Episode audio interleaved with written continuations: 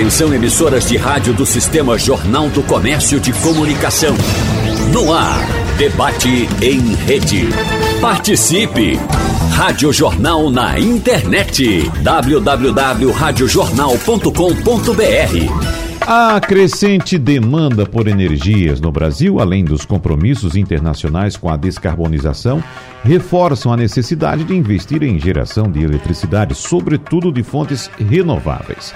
Providências nesse sentido são tão urgentes e importantes que o mercado no setor de soluções energéticas tem se desenvolvido independentemente de políticas públicas. Então, no debate de hoje, nós vamos conversar com especialistas sobre as tendências em produção de energia limpa e eficiente, além dos desafios nesse processo. Por isso, nós agradecemos a presença aqui em nosso debate hoje do diretor de engenharia da Chesf, a Companhia Hidroelétrica do São Francisco, Reive Barros. Doutor Reive, seja bem-vindo. Bom dia para o senhor. Bom dia, Wagner. Para mim é uma satisfação muito grande participar do seu programa, o programa que é líder em audiência, e dizer que nós estamos aqui junto com é, esse é, grupo maravilhoso, a doutora Elbia, Rodrigo, especialista tanto na área de eólica quanto solar, e nós estamos aqui querendo contribuir com o debate, é, dando uma visão do planejamento e dando uma visão da Companhia Hidrelétrica de São Francisco, que tem um papel importante na região Nordeste. Sem dúvida. Muito obrigado pela sua presença. A gente recebe também abraço a presidente da Associação Brasileira de Energia Eólica,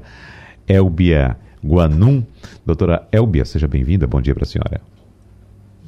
Bom dia, muito obrigada pelo convite. É um prazer poder falar desse assunto e encontrar meus amigos, colegas do setor, o Reive e o Rodrigo, e acho que vai ser uma boa discussão. Muito obrigada pela oportunidade. Nós que agradecemos. E o nosso abraço também, um bom dia para o diretor, ou, melhor, o presidente da Associação Brasileira de Energia Solar Fotovoltaica Absolar, Rodrigo Sawaia. Presidente, seja bem-vindo, bom dia para o senhor. Muito bom dia, Wagner. Bom dia também à amiga Elbia da, do setor eólico, da Beólica, ao Dr. Reive Barros, da Chesf, o nosso bom dia, e a todos os ouvintes que estão aqui na Rádio Jornal Vai ser um prazer discutir com vocês e trazer informações sobre o Brasil ensolarado que a gente está vendo no presente e quer ver no futuro. E observem é, o quanto esse debate tende a ser muito rico, que nós temos aqui a representação exatamente do futuro da geração de energia no Brasil. Né? Isso é energia limpa, energia fotovoltaica, energia eólica, a energia uh, hidroelétrica fornecida por as nossas usinas, como representa muito bem aqui o doutor Reive Barros. E eu queria começar exatamente pelo senhor, doutor Reive. Preciso trazer para o nosso ouvinte é, um panorama do que nós temos hoje no Brasil a respeito de geração de energia. O Brasil ainda se prende muito à questão do combustível fóssil, mas o que é que o senhor vislumbra para os próximos anos, para as próximas décadas? O Brasil tem condições, de fato, de focar e de ser um líder global na produção de energia limpa? É, exatamente, Wagner. Hoje o Brasil já é líder é, em produção de fontes renováveis. Né? Nós temos hoje um percentual de 85% é, da geração de energia no Brasil é renováveis quando nós olhamos o horizonte dos próximos 10 anos, vamos continuar nesse patamar é, de 85%. É, nós temos é, em 2021 a capacidade instalada de 200 megawatts. Portanto, se o Brasil cresce a 2,9% ao ano, que é a expectativa é, considerada no Plano Decenal de Energia no horizonte 2031, nós vamos precisar de expandir a matriz elétrica brasileira é, da ordem de 75 megawatts, significa dizer um, um valor considerável. É como se nós fôssemos acrescentar 7,5 gigawatt por ano. E nesse sentido, a fonte eólica e a fonte solar, é, solar centralizada e solar distribuída, tem um papel importantíssimo. Ou seja, o Brasil vai continuar é, no nível de redução de emissão. Portanto, diferentemente de, de outros países que têm uma preocupação muito grande é, em definir uma fonte de geração de energia que faça a transição do carvão, do gás, para fontes mais limpas, no caso do Brasil é diferente. É, nós temos uma oferta muito grande, quer dizer, o grande desafio do planejador brasileiro é fazer com que haja uma distribuição eu diria, se não é equitativa, mas é uma decisão razoável entre essas duas fontes, porque essas duas fontes, é, por trás das fontes, não só da geração de energia, tem toda uma estratégia de geração de emprego e renda. E eu diria que o Nordeste, e aí esse programa é importante, está sendo realizado aqui na região Nordeste, em Pernambuco, porque para essas duas fontes, o Nordeste é quem mais vai se beneficiar com a produção dessa energia. É, e esse é um ponto importante para a gente abordar aqui em nosso debate, porque nós sabemos da dificuldade histórica, principalmente na área econômica, que o Nordeste atravessou nos últimos séculos. Né?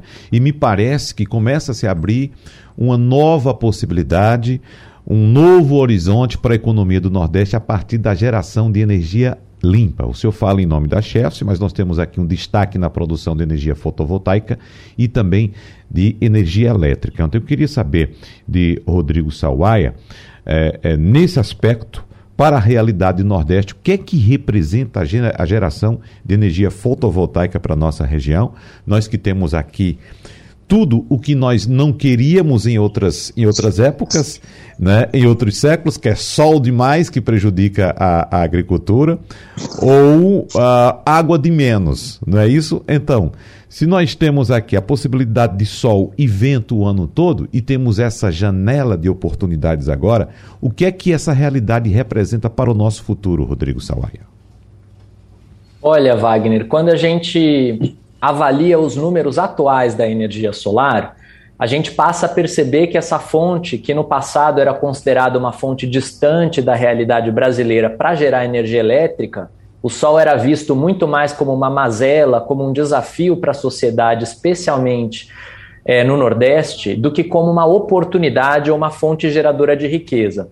Mas essa realidade já começa a mudar no Brasil, Wagner. De 2012 para cá, o setor ele já investiu mais de 74 bilhões de reais em novos projetos. A maioria das grandes usinas solares está na região Nordeste, 70% das grandes usinas solares está na região Nordeste, e isso trouxe para o nosso país nada menos que 420 mil empregos ao longo desses anos, praticamente uma década, e também ajudou a reduzir as emissões de gases de efeito estufa para gerar energia elétrica em mais de 19 milhões de toneladas de CO2. Com isso, Wagner, nós chegamos numa situação é, recente agora interessantíssima. O Brasil acabou de ultrapassar a marca, somando todos os sistemas solares, a geração própria de pequeno porte no telhado, que a gente chama de geração distribuída, as grandes usinas, soma isso tudo, nós temos uma Itaipu de energia solar em potência operacional, 14 gigawatts. Isso ainda faz da fonte solar mais ou menos a quinta, sexta fonte da nossa matriz. É uma matriz muito grande. A solar ainda é pequena nesse horizonte. Mas ela já começa a contribuir e virar esse quadro do sol que era mazela se tornando uma oportunidade de riqueza, de emprego, de renda para a população, com destaque para a região Nordeste. E só também fazer um rápido comentário a gente tem na combinação dos nossos recursos renováveis, a água, o vento e o sol, uma grande oportunidade para que o Brasil consiga trabalhar com mais sinergia e diminuir a necessidade e o uso de termoelétricas para gerar energia elétrica. Uhum. Né? Então, o sol e o vento ajudam a economizar água, mas a água também ajuda a trazer mais estabilidade para a produção, para a geração de energia elétrica do sol e do vento. Elas trabalham em parceria. Uhum.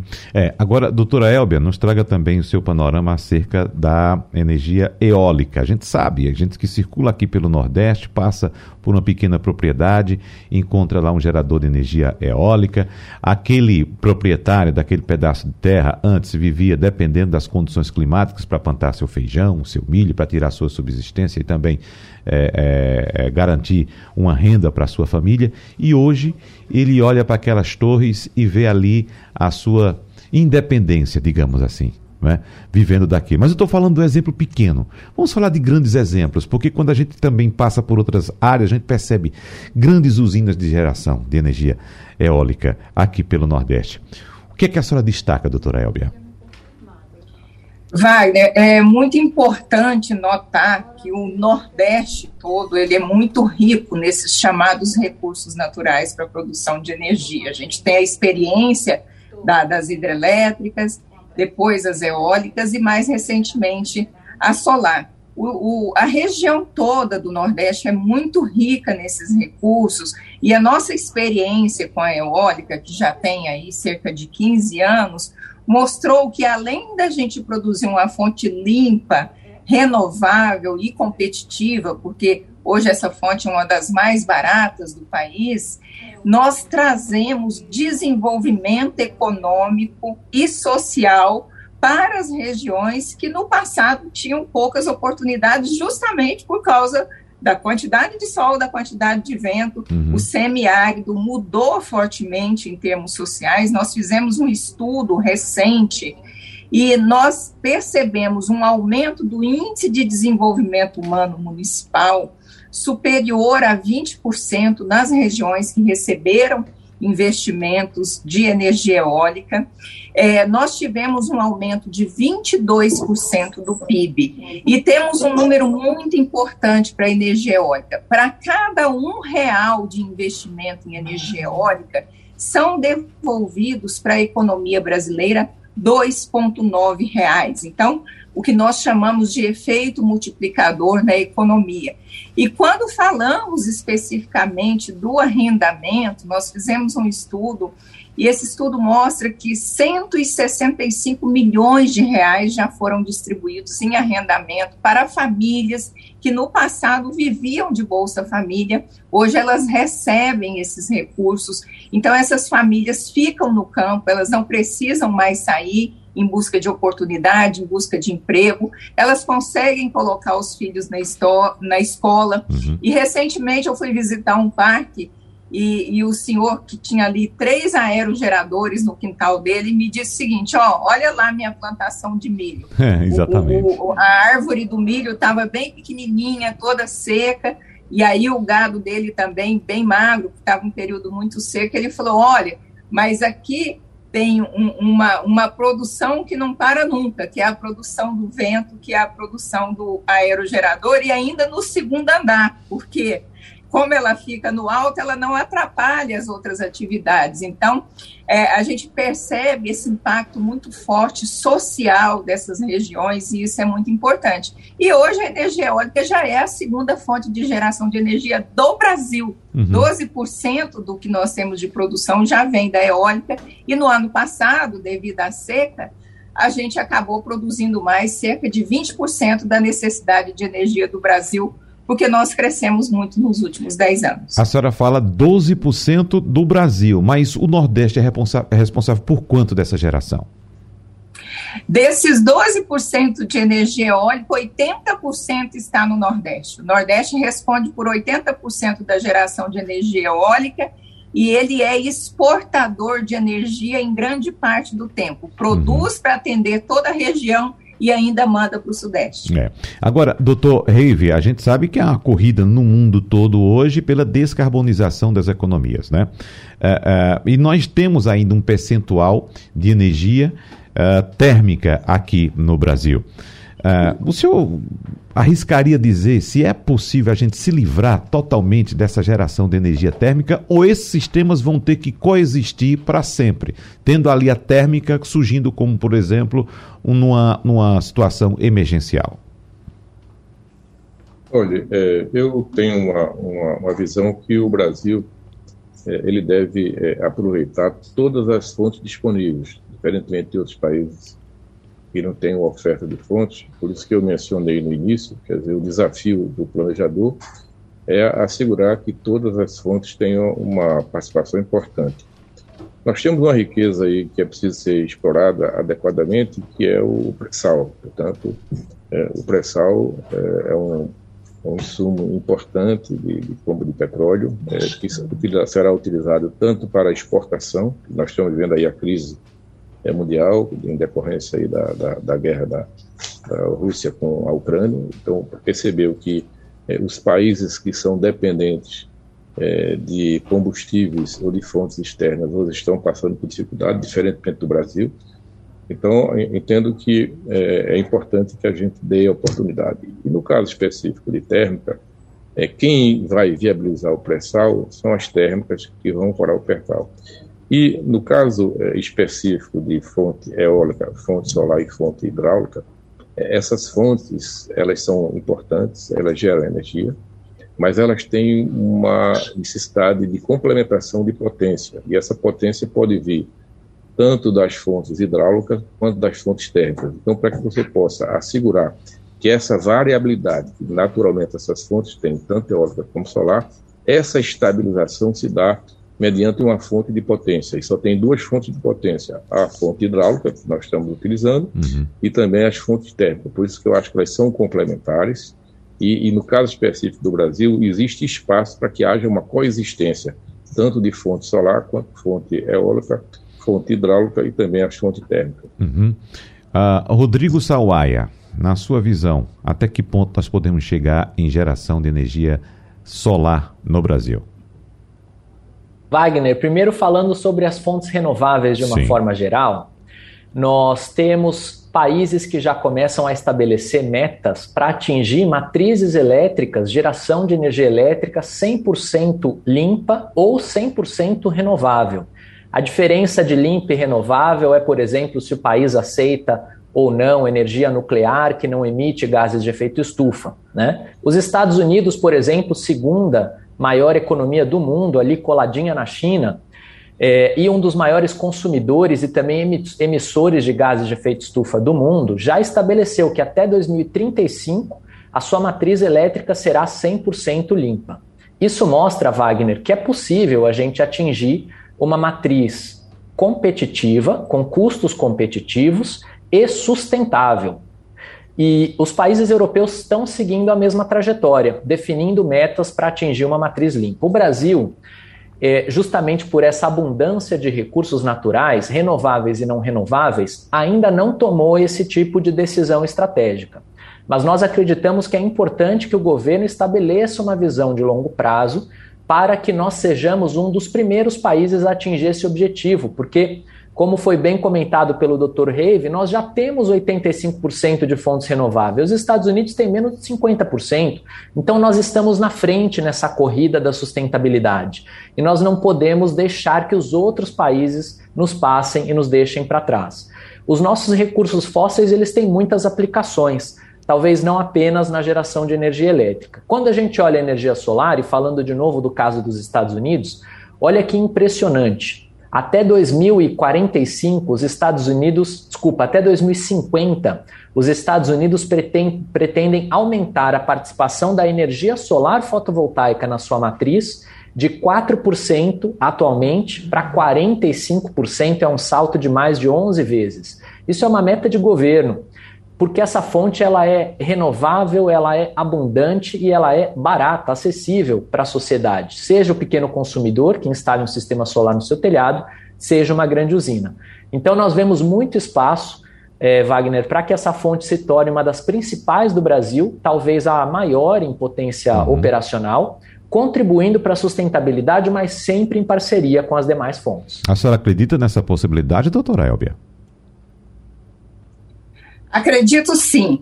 É, a gente precisa olhar agora para a transição energética e os objetivos de economia de baixo carbono para 2050, em que nós teremos o, o que nós chamamos de emissões líquidas igual a zero.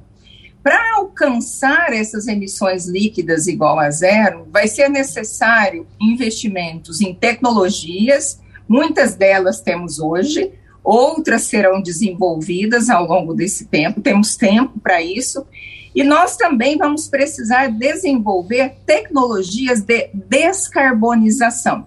Então, quando nós falamos em emissão zero em 2050, não significa um mundo é, sem hidrocarboneto, petróleo e seus derivados. Nós não estamos falando de acabar com isso. O que nós estamos falando é de reduzir as emissões ao ponto em que tenhamos um equilíbrio, um zero. E para isso a gente precisa de metodologias e tecnologias de descarbonização. Então, quando você olha especificamente para a matriz elétrica brasileira, geração de energia elétrica, que é uma matriz já muito renovável, 83% já é renovável, uma boa e importante participação da térmica, que o próprio Reive disse, Só que numa perspectiva de longo prazo, o que, que a gente percebe? É que a entrada das renováveis, a combinação dessas energias renováveis e a combinação de novas tecnologias, como baterias, por exemplo, tecnologias de armazenamento, ela vai nos dar uma folga maior para usar as renováveis. E esses requisitos importantes, como a flexibilidade, partida rápida que a gente precisa, eles vão ficar com um sistema de backup e, no futuro, lá na frente, a gente pode utilizar esses recursos desde que eles utilizem a tecnologia de descarbonização. Então, as empresas hoje do setor de petróleo e gás, por exemplo, elas estão fazendo a sua própria transição energética. Além de investir em energias renováveis, estão investindo em tecnologias de descarbonização. É verdade. Me parece que abrimos já uma divergência aqui, doutor Reive, e para a gente fechar esse bloco, eu gostaria de saber se o senhor tem algo a pontuar. Eu acho que não, é, não se trata de divergência. Né? É, o que nós estamos falando é a necessidade atual é, de firmar essas fontes, o que tanto o Helder quanto meu amigo Rodrigo coloca é o seguinte, é que nós vamos buscar novas tecnologias, e aí nós concordamos, agora, no momento atual, é, nós precisamos é, de fazer é, um trabalho conjunto com essas fontes, né, e para você ter uma ideia, é, nós vivemos isso nessa recente crise hídrica né, que o país passou, é, e o Nordeste, tanto na geração hidráulica quanto na geração é, eólica e solar, é, foi o responsável para assegurar é, o suprimento de energia elétrica tanto no Sudeste quanto no Sul. E evidentemente que para que isso fosse possível era importante que no Sudeste, que hoje tem uma capacidade instalada de térmica importante, é, contribuísse com potência para você firmar. Então, nós estamos falando hoje é que no estado da arte atual, evidentemente há necessidade de fazer é, esse trabalho conjunto entre as diversas fontes. Agora, uhum. é, em falando do futuro, eu concordo plenamente com o que a Elber falou. Eu adiciono, Elber também e Rodrigo, a necessidade também de, de, neutralizar através de compra de crédito de carbono. Então, então, isso é possível. Eu posso ter uma fonte e essa fonte ela gera uma determinada emissão. E aí eu vou dar um exemplo. É como se a eólica e como a solar ela fosse um PU e aquelas fontes que é, emitirem mais do que esses valores emitidos pela fonte eólica solar, isso poderia ser, evidentemente, compensado com crédito de carbono de outras fontes, resíduo sólido, aterros, etc. Então, por isso que é, o, o, grande desafio do Brasil, eu volto a insistir, é a nossa quantidade de oferta, diferentemente de outros países. Então, para você ter uma ideia, é, hoje nós temos uma capacidade instalada de 200 gigawatts.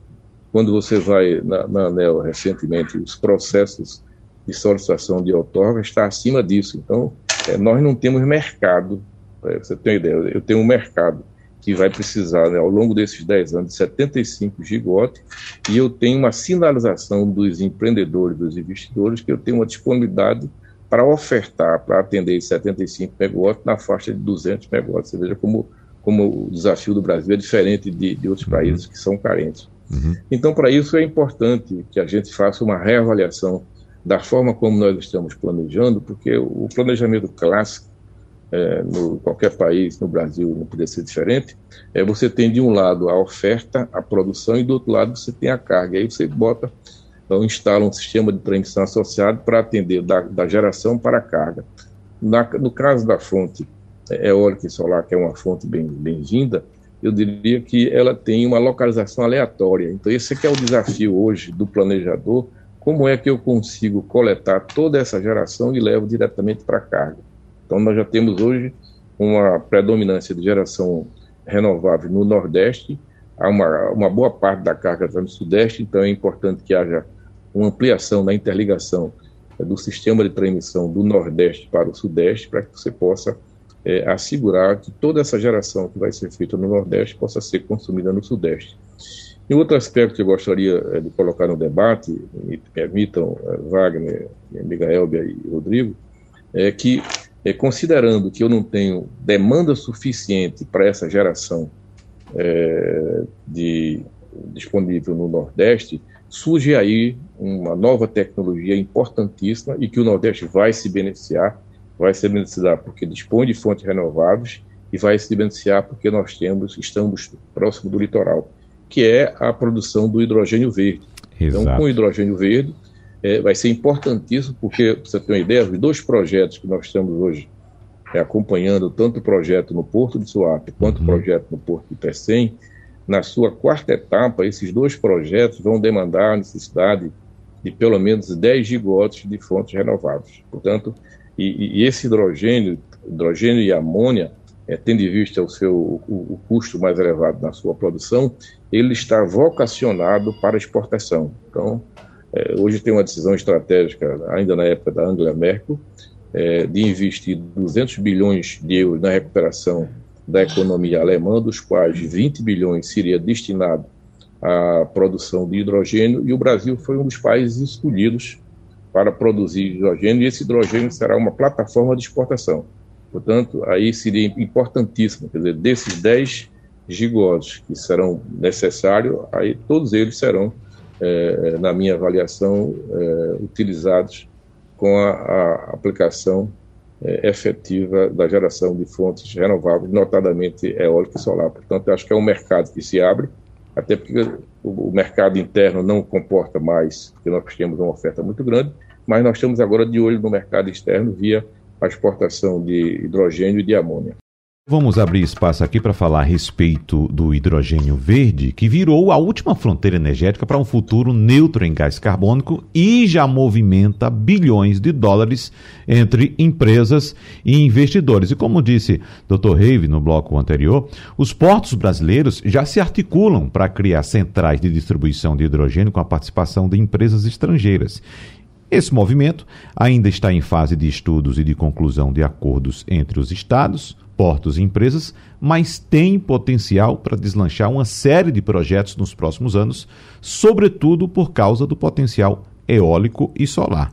E o Porto de Suape, como foi dito também pelo Dr. Reive, já assinou um memorando de entendimento com uma multinacional, uma multinacional francesa para a construção de uma planta de eletrólise de água, no total de 3 bilhões e 800 milhões de dólares de investimentos. Lembrando que essa empresa, que é a Quer Brasil, já investe em energia renovável aqui no Nordeste. Então, vamos chamar aqui o, os nossos participantes para falar um pouco mais a respeito disso, que estamos exatamente nessa linha de raciocínio aqui, trazendo a energia solar, a energia eólica, que fazem parte desse processo de produção do hidrogênio verde. Lembrando que aqui no Nordeste nós temos uma imensa costa com sol, com vento, com água para produzir o, o hidrogênio verde, e como disse no bloco anterior, no meu sonho, transformar o Brasil numa espécie de Arábia Saudita de energia renovável, ou seja, a maior potência global nesse tipo de energia. Vamos começar com o doutor Rodrigo Sawaia. Por favor, doutor Rodrigo. Wagner, falando de potência renovável, né? Primeiro começar dizendo que hoje o Brasil pontua muito bem no, na comparação dos países no mundo como uma potência renovável. Nós estamos em terceiro lugar atrás da China em primeiro lugar e dos Estados Unidos em segundo lugar, quando a gente soma todas as fontes renováveis. Se a gente olha só para as hidrelétricas, o Brasil é número dois no mundo. Estamos perdendo apenas para a China, que é um mundo à parte, né, dado o seu tamanho e o seu consumo de energia. E na biomassa, que é outra fonte limpa e renovável, né, termoelétrica movida a biomassa, nós somos número dois também. Na energia eólica, nós somos hoje número 7 do mundo mas na energia solar ainda 14 do mundo. Então o Brasil tem um atraso aí para recuperar, especialmente na energia solar. Acredito que vai ganhar posições também na energia eólica ao longo dos anos, para que nós sejamos aí top 5 mundial nessas fontes, quem sabe, ao longo dos próximos anos. E quando a gente fala das novas tecnologias, eu acho que tem duas muito importantes que a gente precisa trabalhar e precisa construir boas políticas públicas, incentivos, é, reduzir a carga tributária para que elas avancem aqui com força no Brasil e para que o Brasil possa ser um líder nessa evolução. Uma delas é justamente o hidrogênio verde. Então, o hidrogênio verde, para quem não conhece, é a produção de hidrogênio por meio de tecnologias limpas e renováveis, por isso que ele é chamado de hidrogênio verde, diferente do hidrogênio que é produzido de combustíveis fósseis, por exemplo. Normalmente, esse hidrogênio verde é produzido por eletrólise, você separa a água em hidrogênio e oxigênio, portanto, você gera esses dois subprodutos valiosos que podem ser aproveitados. E o hidrogênio ele é, um grande, é uma grande fonte energética que pode ser armazenada. Então não deixa de ser uma forma de você armazenar o vento, armazenar o sol é, em um componente químico que você pode transportar, você pode guardar e utilizar na hora que você precisa, independentemente do vento estar soprando, do sol estar brilhando. A outra tecnologia em que nós temos enorme potencial são as baterias, que já são utilizadas hoje nos equipamentos eletrônicos, né, os smartphones, os notebooks, que estão começando a avançar com força agora nos veículos elétricos que utilizam essas baterias para armazenar energia para esses veículos poderem se locomover e que podem ser utilizadas em baterias paradas, sem rodas, é, para você gerar é, e armazenar e usar a energia elétrica de usinas renováveis, solares, eólicas e de outras fontes é, trazendo mais estabilidade para a produção de energia ao longo das horas do dia, dos dias do ano dessas fontes. Então, para essas tecnologias avançarem, Wagner, o Brasil ainda tem que fazer uma certa lição de casa. Falta regulamentação apropriada, falta legislação que incentive o uso dessas tecnologias. Isso eu estou falando em âmbito federal também, os estados têm saído na frente nesse sentido, já começado a se movimentar para criar condições para atrair essas empresas, mas é preciso ações em âmbito federal também. Né? E além disso, a gente precisa diminuir os impostos sobre esses equipamentos e componentes, que em alguns casos chegam a 50%, 60%, 70% de imposto em cima desses equipamentos. Se o Brasil continuar com essa carga tributária tão elevada, a gente perde parte da nossa competitividade. Nós temos recurso solar, eólico, dentre os melhores e mais baratos do mundo para gerar energia elétrica. A energia elétrica é a maior matéria-prima para você fazer essa eletrólise e produzir o hidrogênio verde. Então, se nós temos recurso competitivo, o que a gente não pode é criar obstáculo e dificuldade para trazer essas fábricas, esses equipamentos e viabilizar isso no nosso país. Uhum. A sua opinião, doutora Elbia? Wagner, é muito importante olhar para toda essa discussão em perspectivas distintas, de curto, médio e longo prazo. Então, é, o, o, ponto até colocado pelo Reive da, da questão do uso das termoelétricas, e a gente está vivendo um contexto global de guerra, né, a gente tem acompanhado a guerra da Ucrânia e da Rússia, e uma discussão relevante de soberania nacional e de segurança energética. Então, esta, esta lição geopolítica será muito relevante para a decisão estratégica dos países. O Brasil ele tem o recurso natural e é um dos mais ricos do mundo em recursos naturais para a produção de energia.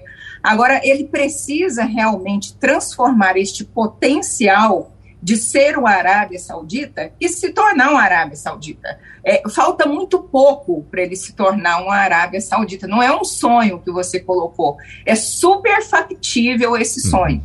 Porém, é importante que o país abrace a causa da transição energética que nós estamos discutindo aqui e que ele assuma essa transição energética como um negócio porque a nossa quantidade de recursos renováveis ela é suficiente para atender a economia interna e para fazer exportação. Mas você vai exportar energia elétrica? Não, isso não é possível. Você ligar um fio, ainda não é possível um fio aqui e levar para a Europa. Mas você exporta essa energia elétrica no médio prazo, por exemplo, ao produzir as commodities brasileiras com energia verde. Aí você vai exportar um alumínio verde, você vai fazer uma exportação de commodities verdes, e isso já pode acontecer a partir de agora.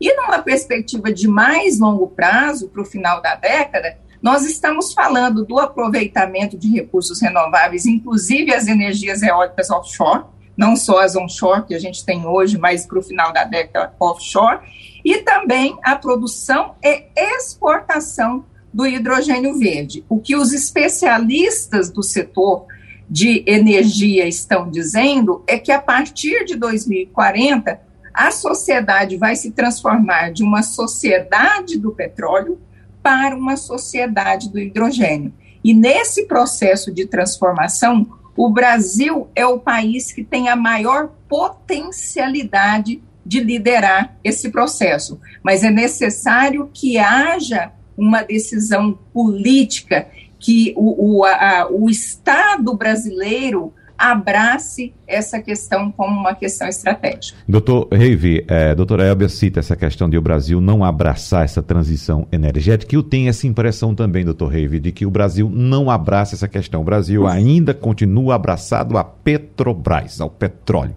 a produção do pré-sal, a exportação do pré-sal, ao refino, e a gente não pensa em 2040, 2045, 2050, como citou, por exemplo, os Estados Unidos aqui através do Dr. Rodrigo Sawaia. Por que, Dr. Reive? Olha só, eu queria é, ter uma contribuição é, um pouco diferente, é, não discordando, mas pelo menos é, ajudar no debate, é, o Brasil tem um, um, modelo do setor elétrico que é um modelo consistente. Né? Evidentemente que, como todo modelo, há necessidade de fazer o aprimoramento contínuo. É, nós temos é, é estabilidade regulatória, é, um país onde, diferentemente de outros países, é, aqui você sabe quando vai investir, sabe o que é que vai receber. Então, evidentemente que se for feito um bom projeto, os recursos serão assegurados. Nós temos contrato de longo prazo, Portanto, isso é fundamental para quem vai investir. E nós temos um principal deles, que seria a garantia de recebíveis. Quando se assina um PPA no mercado regulado ou até no mercado livre, é, todo esse, esse, esse documento ele é aceito pelos principais bancos financiadores, porque a gente tem estabilidade. E com a, a, o advento do ministro Bento, eu gostaria de citá-lo, é, ele, ele incluiu a figura da previsibilidade. Então, hoje nós temos, com antecedência de três anos, quais são os leilões de geração, quais são os leilões de transmissão que vai ocorrer nesses próximos três anos, no primeiro e no segundo semestre. Portanto, o, o Brasil tem uma, estabilidade, o Brasil tem um modelo consistente. Agora, eu gostaria de lembrar, 2004, essa discussão do hidrogênio, a gente poderia estar discutindo o que nós discutimos em 2004 no caso da geração eólica. Né? Geração eólica, o governo brasileiro ele introduziu um programa de incentivo às fontes renováveis. É, esse programa de incentivo, se eu não me engano, naquela época, o valor do megawatt-hora estava na faixa de 231 reais é, o megawatt-hora. Se você corrigir para hoje, está na faixa de 750 reais o megawatt-hora. Então perceba que esse foi um, e aí é, um, é um case de sucesso. Eu, eu quero eu quero é, colocar para o hidrogênio que nós fizemos e a tradição que o Brasil tem é, é, de, com projetos consistentes de novas tecnologias. Hoje, é, tendo em vista esse pequeno incentivo que foi dado à biomassa, à PCH e à eólica, é, hoje nós temos hoje um, um case de sucesso. Por quê? Porque, tendo em vista que aquela tarifa foi atrativa, hoje, com, devido à instalação de fábricas para o Brasil, tecnologias que vieram para o Brasil, tecnologias desenvolvidas no Brasil, e aumentando a participação e a competição dos diversos é, fornecedores, Hoje nós estamos com é, preços de geração eólica na, na, faixa de dois ou três dígitos, no máximo um pouco mais do que 150 reais o megawatt-hora. Então você veja que é, o que foi num determinado momento que o consumidor pagou um pouco mais. Então eu quero crer que no caso do é, solar, também está nessa linha, que os, os subsídios que estão sendo colocados agora, no futuro o consumidor vai colher esse, esse esforço que está sendo feito, porque aí nós vamos criar todo um processo, não só de desenvolvimento tecnológico, mas também de industrialização, geração de emprego e renda. No caso do hidrogênio, é a mesma coisa. Né? O hidrogênio, é, tendo em vista seu alto valor, é, ele não cabe, na minha avaliação, na tarifa do consumidor brasileiro. Portanto, ele cabe na tarifa do consumidor europeu. E hoje, com, é, tendo em vista, porque a, a estratégia da Alemanha era uma estratégia da transição energética de mais de médio prazo. Então, o hidrogênio, quando a gente fazia a, as nossas avaliações, e aí eu quero dizer, é, só para reforçar, o Brasil é um dos poucos países do mundo que tem um planejamento decenal elaborado pela empresa de pesquisa energética é, que está ligada ao Ministério da Energia. Então, nós temos uma visão de médio prazo com os planos decenais de energia. Nós sabemos quais são as fontes que deverão ser utilizadas, qual o, volume que vai ser utilizado nos próximos 10 anos, e nós temos também as tecnologias que nós vamos utilizar é, nos próximos 30 anos. E só por uma curiosidade, eu tive a preocupação de pegar os planos decenais de 15 anos atrás e comparar se efetivamente aquilo que foi previsto na matriz elétrica se realizou, a variação é muito pequena. Então, significa dizer que é um trabalho consistente, elaborado pela EPE, que dá uma visão para todos os investidores qual é o norte que o Brasil vai seguir. Então, nesse caso agora, tendo em vista essa decisão estratégica da Alemanha, de certa forma o hidrogênio atropelou, porque na, na nossa avaliação o hidrogênio viria um pouco depois do pré-sal, mas tendo em vista a, a situação geopolítica hoje no mundo, o hidrogênio entra com uma velocidade muito grande e, evidentemente, da mesma forma que nós fizemos com a eólica, nós vamos fazer também com hidrogênio. O Brasil vai se preparar, uhum. tá certo? E já tem um, uma diretriz estratégica. Nós estamos vocacionados para exportação. É, nós temos o mercado interno para as fontes tradicionais, eólica, solar, PCH, hidráulica, etc. Mas para exportação, nós estaríamos, digamos assim, direcionado todos os esforços e toda a modelagem será feita do ponto de vista legal, do ponto de vista regulatório, para que a gente venha a ser uma das maiores plataformas de exportação do mundo em hidrogênio verde. Bom, para a gente fechar esse bloco, deixa eu saber se o Dr. Rodrigo e o Dr. Elber têm algo a pontuar. Primeiro, Dr. Rodrigo, por favor. Obrigado, Wagner. Bom, eu acho que essa é a, a lição de casa que o Brasil tem adiante de, diante de si né, para fazer. E a história, infelizmente, não vai esperar por nós. Se o Brasil não acelerar o seu processo de construção dessas bases, os nossos vizinhos podem fazê-lo na nossa frente. Ainda não está claro quem vai ser o hub na América Latina e na América do Sul, o hub dessa plataforma de hidrogênio verde, assim como o hub da plataforma de baterias e armazenamento de energia que eu havia citado. Nós temos todas as condições a nosso favor, porque temos a maior economia da região, somos os maiores consumidores de energia elétrica da América Latina disparado, é o país com os maiores recursos renováveis à sua disposição, temos uma matriz elétrica robusta e interligada que favorece, beneficia o aproveitamento desses recursos renováveis de norte a sul do país e temos condições de construir essa plataforma para uso interno e para exportação, como a Elbia muito bem apontou quando falava de, de cenários similares na, ao longo desse programa, dessa, dessa nossa interação. É, eu acho que esse é um ano estratégico, Wagner, para a gente fazer esse tipo de conversa e debate, porque o tema de energia precisa entrar na agenda de planejamento do país independentemente do partido A, do partido B, mas é fundamental que aquelas pessoas que querem ser os líderes do Brasil para os próximos quatro anos tragam na sua agenda estratégica a energia e a autonomia energética. O Brasil, no final do ano passado, teve que pedir ajuda para a Argentina e Uruguai para não faltar energia elétrica no nosso país. Nós não precisamos ficar nessa situação delicada. Então é preciso falar disso quando a gente fala de próximos anos aí, visão de futuro governamental. E a segunda questão que a gente precisa discutir é a sustentabilidade. O Brasil ele pode usar a sustentabilidade como uma alavanca para o seu crescimento, para atração de investimentos e para geração de emprego. Ela não compete com, ela, com a nossa economia, ela catalisa a nossa economia, fortalece a nossa economia. Então eu acredito que esses temas e poder participar de, de um programa como esse com vocês, para nós, é, é muito enriquecedor e traz muita satisfação, porque é um assunto que precisa estar tá na boca dos brasileiros, das brasileiras, e precisa estar tá na agenda das lideranças que querem ajudar o nosso país a avançar nos próximos anos. Sem dúvida. Doutora Elbia. Wagner, como, como bem pontuado aqui, é, essa agenda é uma agenda de Estado. É o Estado brasileiro que precisa pensar nisso.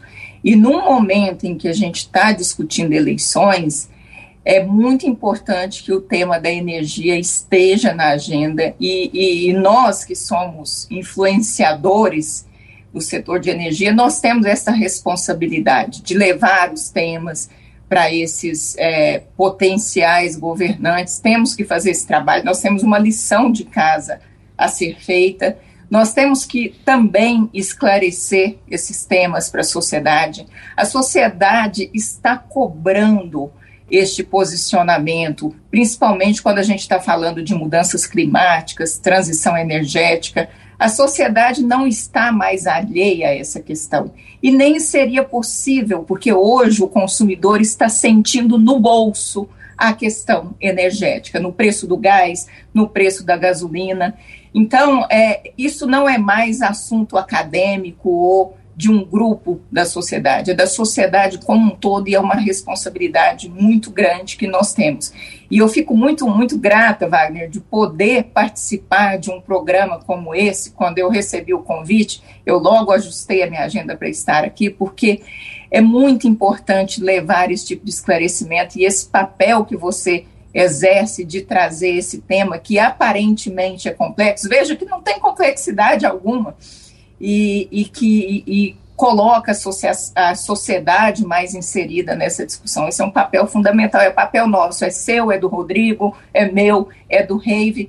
E eu, assim, acho que seria muito importante a gente aproveitar mais esses espaços e falar abertamente, tratar a realidade, tratar as evidências. Existe uma evidência clara, mudanças climáticas, e nós vamos ter que resolver. O caminho é pela transição energética e o caminho é também numa ótica de negócio, porque o Brasil tem uma oportunidade única de liderar esse processo de transição energética e incluir a sociedade brasileira do ponto de vista econômico e desenvolvimento social. E para a gente encerrar, eu queria que a gente olhasse um pouco agora para o futuro e falasse para o nosso ouvinte o que é que nós temos à disposição no Brasil hoje para a geração de energia, levando em consideração que o Brasil precisa retomar o seu crescimento e para tal vai precisar de produção, de geração de energia elétrica, melhor dizendo.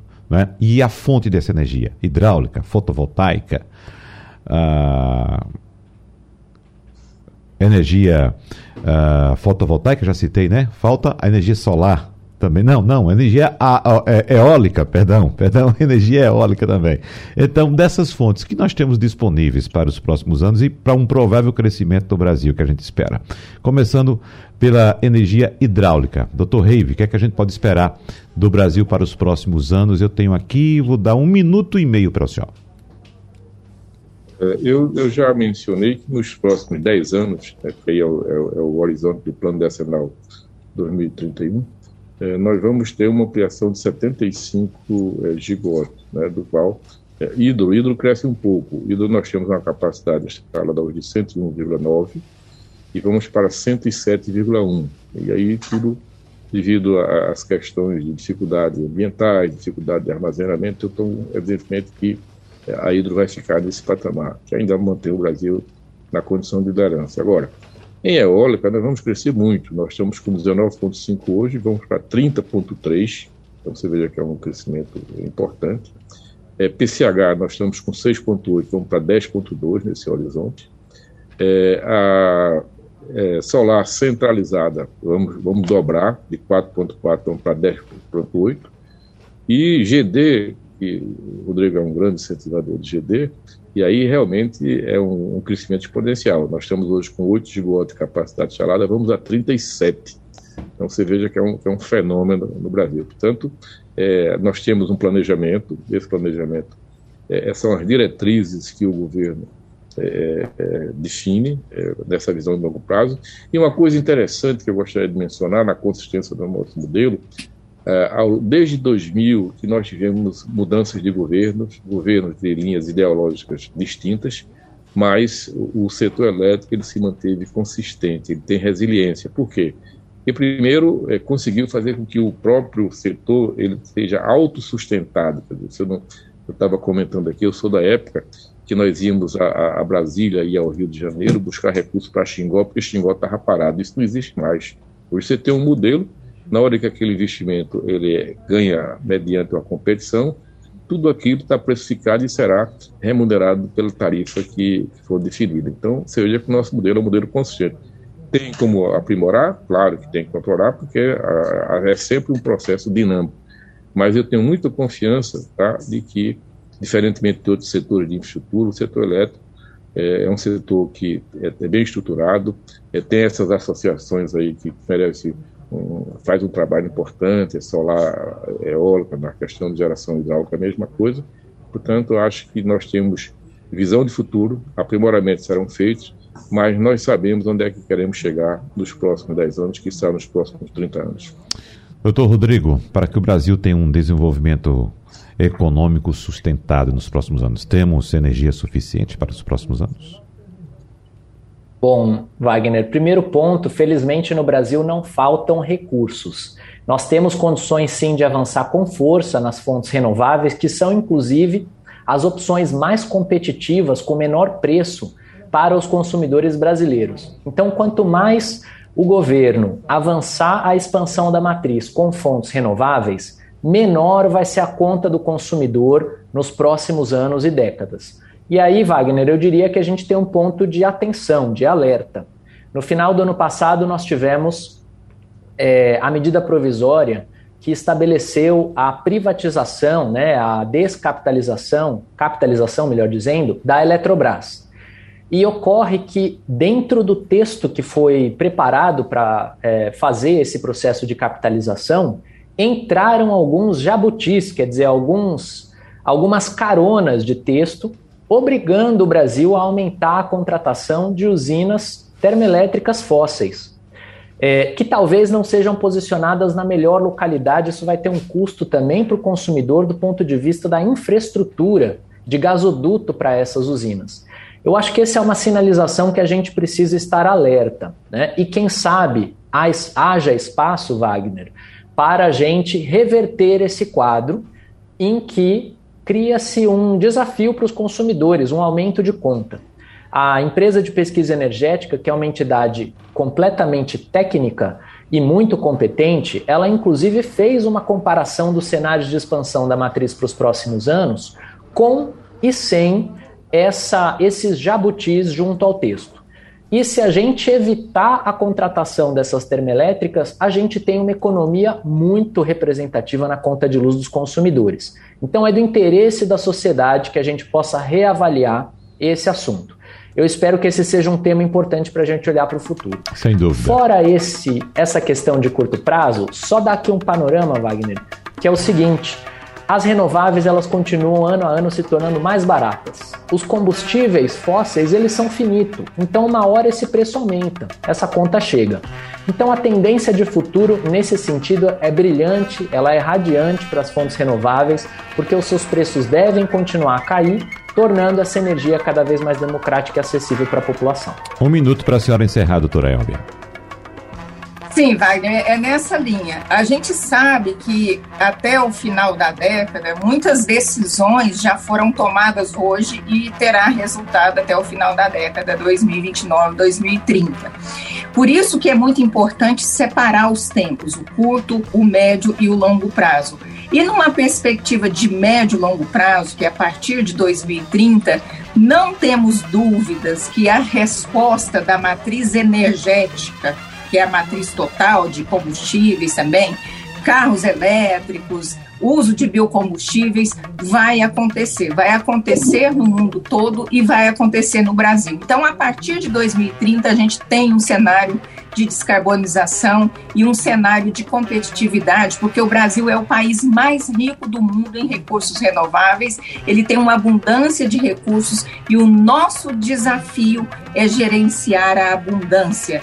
Não pense que é tão fácil gerenciar a abundância. Às vezes é até mais fácil uhum. gerenciar a escassez. E o Brasil vai precisar de inteligência e competência para fazer uma boa administração dessa riqueza. Os nossos agradecimentos à presidente da Associação Brasileira de Energia Eólica, Elbia Ganum, ao presidente da Associação Brasileira de Energia Solar Fotovoltaica, Rodrigo Salwaia, e ao diretor de Engenharia da Companhia Hidrelétrica de São Francisco, Reive Barros. Como disse a doutora Elbia agora há pouco, é preciso que a gente discuta de fato muito esse assunto e, portanto, os senhores e a senhora, tenho certeza que nós teremos outros encontros, serão convidados para outros encontros dessa natureza ao longo desse ano.